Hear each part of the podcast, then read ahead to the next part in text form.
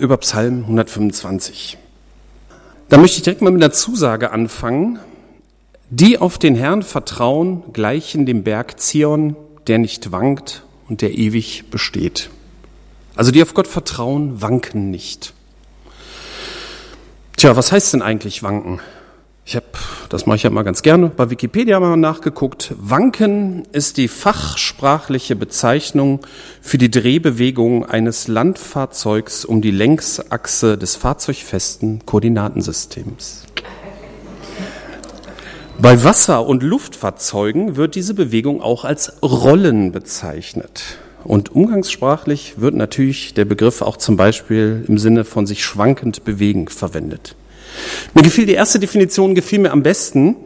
Man kann das auch gut miterleben. Wenn man mit einem Auto mit hoher Geschwindigkeit durch eine enge Kurve fährt, dann neigt sich das so ein bisschen nach außen, dann, dann wankt das, dann neigt sich das Auto um die Längsachse nach außen. Die Autofahrer mögen sowas offensichtlich nicht, denn die Hersteller bauen insbesondere bei teuren Autos elektronisch kontrollierte Stabilisatoren ein, sodass zum Beispiel in solchen Kurvensituationen das Auto möglichst waagerecht bleibt. Wanken bedeutet ja auch einen gewissen Kontrollverlust. Das ist unangenehm. Allerdings, ähm, ich war mal Student, da hatte ich eine Ente in der Anfangszeit. Und da hatte das auch einen gewissen Charme. Also die Federung einer Ente, alle, die da mal mitgefahren sind, werden sich sicherlich erinnern. Die Ente hat sich in den Kurven ganz schön geneigt.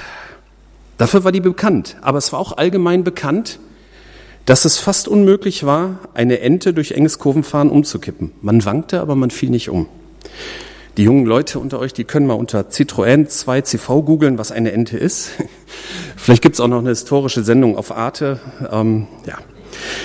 Aber trotzdem möchte man, was das Auto angeht, nicht in die technische Welt der Ente zurück, sondern man möchte ohne zu wanken fahren.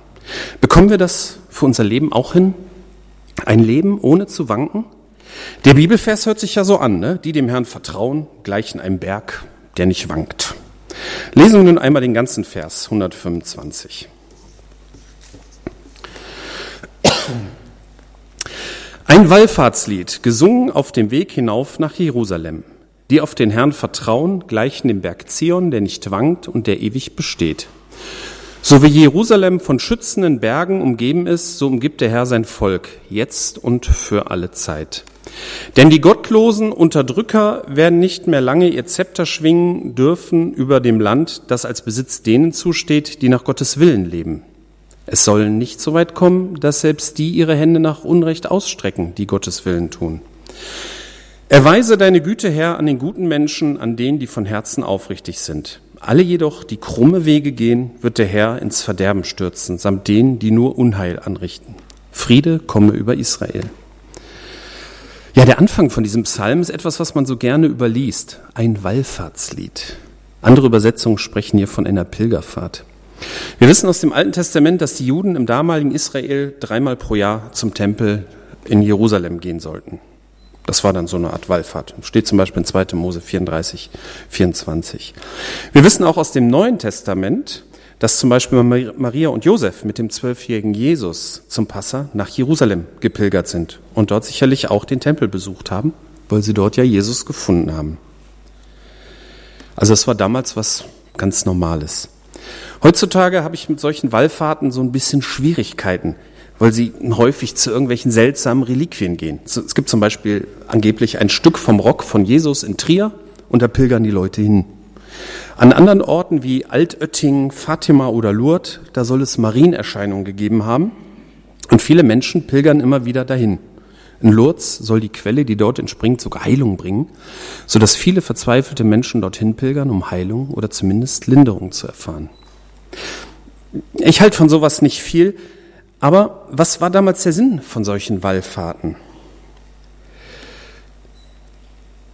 Die auf den Herrn vertrauen, wanken nicht, so wie hier gesungen wird, denn der Psalm war ja ursprünglich ein Lied. Und ich glaube, unser Leben ähnelt manchmal doch eher der Fahrt in einer Ente als in einem elektronisch geregelten, stabilisierten Oberklassewagen. Wenn ich dieses Bild nochmal aufgreifen darf. Wir wanken doch ganz schön manchmal. Aber das hängt am schwankenden Vertrauen unserer eins und nicht an Gott. Es gibt ein schönes Beispiel aus dem Neuen Testament dazu, in Matthäus 14, 28, 31, wo Jesus den Jüngern auf dem Boot auf dem See Genezareth auf dem Wasser entgegenkommt. Und dann sagte Petrus, sie sind natürlich alle schockiert, wie, der geht um Wasser. Und dann sagte Petrus, wenn du willst, dann befiehl mir, aus dem Wasser zu dir zu kommen. Und Jesus sagt, komm.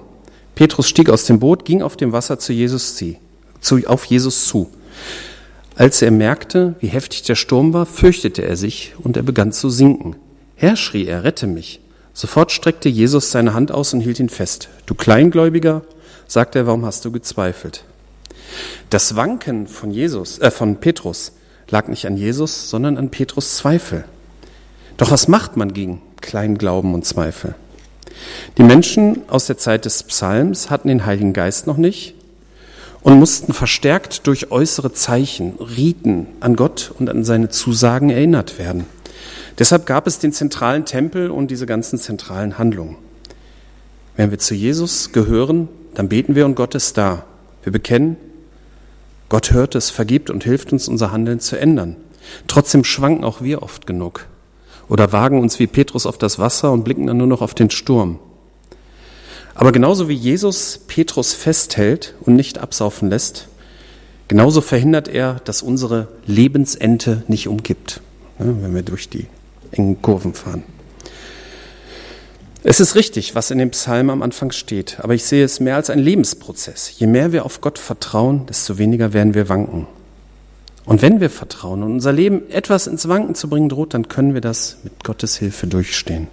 Von daher brauchen wir eigentlich keine Wallfahrt, weil Gott direkt da ist. Aber vielleicht helfen manchmal Gewohnheiten, um sich manche Sachverhalte immer wieder neu klar zu machen. Manch einem hilft das Kirchenjahr, ne? die Feste, Weihnachten, Ostern, Pfingsten, um sich die Menschwerdung Gottes, die Auferstehung Jesu und den Empfang des Heiligen Geistes immer wieder zu verdeutlichen. Im Prinzip ist das so eine Art Wallfahrt, nur dass man nicht an einen anderen Ort fährt. Es gibt auch in der Bibel Regelmäßigkeiten, zum Beispiel Gottesdienst und Abendmahl, womit einem immer wieder neu klar werden soll und kann, worum es geht. Und wenn diese Veranstaltungen und Versammlungen und Begegnungen einem dabei helfen zu verstehen, dass Gottvertrauen dabei hilft, zu stehen und nicht zu wanken, dann machen sie Sinn. Ja, gehen wir ein bisschen weiter im Psalm 125, Vers 2. So wie Jerusalem von schützenden Bergen umgeben ist, so umgibt der Herr sein Volk jetzt und für alle Zeit. Schützende Berge um eine Stadt beschützt die Stadt vor feindlichen Soldaten. Zumindest in der damaligen Zeit, wo es keine Artillerie und keine Flugzeuge gab. Ich glaube, heute bringt das nicht mehr ganz so viel. Ähm, sein Volk ist hier natürlich, ist heute für uns ein Bild für die Gemeinde. Also umgibt uns der Herr jetzt und für alle Zeit. Ich denke, dass man dieses Bild für die Gemeinde weltweit und auch für unsere Gemeinde hier vor Ort sehen kann. Für die Gemeinde weltweit sind wir sicher, dass Gott sein Volk umgibt und schützt. Aber wie sieht es hier vor Ort aus? Vor welchen Feinden beschützt uns Gott? Das Bild von Jerusalem, umgeben von den Bergen, war für die Leute damals sicherlich einprägsam. Manche waren vielleicht sogar im Krieg mal dabei und haben erlebt, dass die Berge die Feinde so ein bisschen abgehalten haben. Doch was sind unsere Feinde heute? Da bin ich so ein bisschen stehen geblieben zu Hause. Da habe ich überlegt, das wäre irgendwie cool, wenn wir so eine Art Jugendstunde für Ältere machen würden und wir würden mal so in einer Runde drüber reden, was sind unsere Feinde, vor denen uns Gott heute schützt. Was gefährdet unsere Gemeinde? Wofür brauchen wir Schutz? Sind es eventuell die fiesen Nachbarn, die unsere Gemeinde nicht mögen? Tatsächlich weiß ich von keinen. Gibt vielleicht welche. Oder ist es die Ablenkung, die es zuhauf in der Welt um uns herum gibt? Ich bin hier stecken geblieben. Also eigentlich ist das ein eigenes Predigtthema wert. Vielleicht ist aber auch einfach gemeint, dass die Probleme der Gemeinde gar nicht von außen kommen, sondern von innen, von uns selbst gemacht werden. Bei Problemen von außen beschützt uns Gott. Ich lasse das jetzt mal hier so liegen und gehe weiter in den Psalm, denn der nächste Vers bezieht sich auf den gerade gelesenen. Denn die gottlosen Unterdrücker werden nicht mehr lange ihr Zepter schwingen dürfen über dem Land, das als Besitz denen zusteht, die nach Gottes Willen leben. Es soll nicht so weit kommen, dass selbst die ihre Hände nach Unrecht ausstrecken, die Gottes Willen tun. Anscheinend war der Psalmist zwar von Gott, Gottes Schutz überzeugt, Aber irgendwie war zu seiner Zeit dieser Schutz nicht so richtig sichtbar, denn die Unterdrücker schwingen zurzeit das Zepter. Der Psalmist glaubt aber, dass der Schutz Gottes sich durchsetzen wird, sichtbar wird. Er hat Hoffnung, er rechnet mit Gottes Wirken. Das ist sicherlich ein Vorbild für uns. Dadurch, dass Gott uns in Zukunft beschützen wird, brauchen wir uns nicht mit widrigen Umständen oder Feinden zu beschäftigen, sondern wir können uns auf das konzentrieren, was Gott von uns möchte, seinen Auftrag, seine Mission. Und dann führt der Psalmist noch einen interessanten Punkt an. Es soll nicht so weit kommen, dass die, welche Gottes Willen tun, ihre Hände nach Unrecht ausstrecken. Selbst als Christ besteht die Gefahr, unrechte Wege zu gehen, wenn man glaubt, zu oft zu kurz zu kommen. Das Gottvertrauen kann vielleicht unter solchen Umständen leiden. Hierbei wird deutlich, dass so ein Psalm ist kein Lehrtext oder kein Gesetzestext, sondern ein Psalm ist ein persönliches Gebet, das jemand dann als Lied vertont hat. Und der Autor dieses Psalms hat anscheinend schon miterlebt, dass in widrigen Umständen gläubige Leute ja ihre Gottesfurcht beiseite schieben und krumme Wege gehen, um vermeintlich auch mal ein Stück vom Kuchen abzukriegen. Er betet für bessere Umstände, dass seine Glaubensgenossen nicht versagen. Unser eins würde vielleicht für mehr Standhaftigkeit und Glauben beten, aber der Psalmist betet für die äußeren Umstände. Und das ist tatsächlich nicht, nicht weniger fromm, wenn ich mal das Wort fromm hier benutzen kann, denn auch Paulus legt uns das in 1 Timotheus 2, 1 bis 2 nahe. Das erste und wichtigste, wozu ich die Gemeinde auffordere, ist das Gebet. Es ist unsere Aufgabe, mit Bitten, Flehen und Danken für alle Menschen einzutreten insbesondere für die Regierenden und alle, die eine hohe Stellung einnehmen, damit wir ungestört und in Frieden ein Leben führen können, durch das Gott in jeder Hinsicht geehrt wird und das in allen Belangen glaubwürdig ist.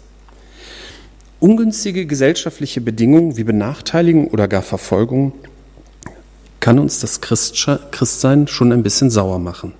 Ich weiß, dass Jesus für besonders harte Situationen besondere Hilfen zugesagt hat. Ne, das steht dann, also wenn ihr dann verfolgt, wenn nicht wisst, was ihr sagen sollt, der Herr wird euch das eingeben. Lukas 21.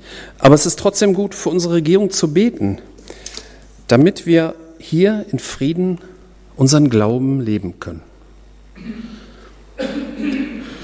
Ja, und da bleiben von dem Psalm noch zwei Verse übrig, Vers 4 und 5, wo es um die Guten und um die Bösen geht. Erweise deine Güte, Herr, an den guten Menschen, an denen, die von Herzen aufrichtig sind. Alle jedoch, die krumme Wege gehen, wird der Herr ins Verderben stürzen, samt dem, die nur Unheil anrichten. Friede komme über Israel. Ich glaube, hier leidet der Psalmist so ein bisschen darunter, dass auf unserer Welt eben nicht die guten Menschen reich, schön und gesund sind und die Bösen hässlich, arm und krank. Hier kommt wieder das persönliche Empfinden des Psalmisten durch. Aber ich finde es gut, dass er für erlebte Güte für aufrichtige Menschen betet. Wann haben wir so etwas zuletzt für jemanden gebetet? Herr, schenke, dass er deine Güte erlebt. Bei, Psalm, äh, bei Vers 5 glaube ich, und ich hoffe, ich bin nicht vermessen, schon ein bisschen weiter als der Psalmist zu sein. Mir ist es nicht wichtig, dass die Bösen ins Verderben stürzen, sondern mir ist es lieber, dass die Bösen umkehren, Vergebung erfahren und sich ändern. Theoretisch ist das ziemlich einfach, ne? wenn man in der Bibel liest, ja, natürlich, Amen dazu. Es wird ein bisschen schwieriger, wenn das der Peiniger ist, der vor der Tür steht. Ähm, ich finde es dann auch immer sehr beeindruckend, wenn Christen es schaffen, ihren Peinigern zu vergeben, persönlich zu vergeben. Ja, und das Schlusswort des Psalms ist, Friede komme über Israel. Und wenn wir das als Bild für unsere Gemeinde nehmen, wir wollen keine fried, simple friedliche Koexistenz, so dass wir nebeneinander herleben, uns nicht streiten. Hatten wir auch eine Jugend das Thema, war sehr interessant. Sondern dass wir miteinander im Reinen sind, an einem Strang ziehen und den Frieden mit Gott gemeinsam erleben. So, ich fasse zusammen. Das ist ein kurzer Psalm, sind wir ein bisschen eher fertig. Wenn wir vertrauen, dann wanken wir nicht wenn wir auf Gott vertrauen, dann wanken wir nicht und bleiben stehen. Aber unser Vertrauen muss noch wachsen. Und deswegen wankt unser Leben doch manchmal wie eine Fahrt mit einer Ente. Also wenn ihr das mal mitmachen könnt, mit einer Ente mitfahren, solltet ihr tun. Kann auch eine Diane sein, die wankt genauso. Ähm, aber genauso wie Jesus den Petrus vom Versinken bewahrte, wird auch unsere Lebensente nicht umkippen. Alles, was hilft, dieses Vertrauen auf Gott zu stärken, ob es Feste sind, ob es Gewohnheiten sind, ist sinnvoll. Und Gott beschützt die Gemeinde vor äußeren Feinden, damit wir uns auf unseren Auftrag und unsere Mission konzentrieren können. Lasst uns hier für, gesellschaftliche, für die gesellschaftlichen Umstände beten, dass wir in Frieden unser Leben hier leben können. Und lasst uns auch füreinander beten, dass wir Gottes Güte erleben. Dass der andere vielleicht auch mal Sachen erlebt, wo er denkt, toll, dass ich das erlebt habe. Beten wir auch für die, ich sage mal jetzt etwas vereinfacht, für die Bösen, dass sie Jesus kennenlernen und Vergebung und neues Leben erfahren können. Und jagen wir dem Frieden in unserer Gemeinde nach, getreu der Jahreslosung. Amen.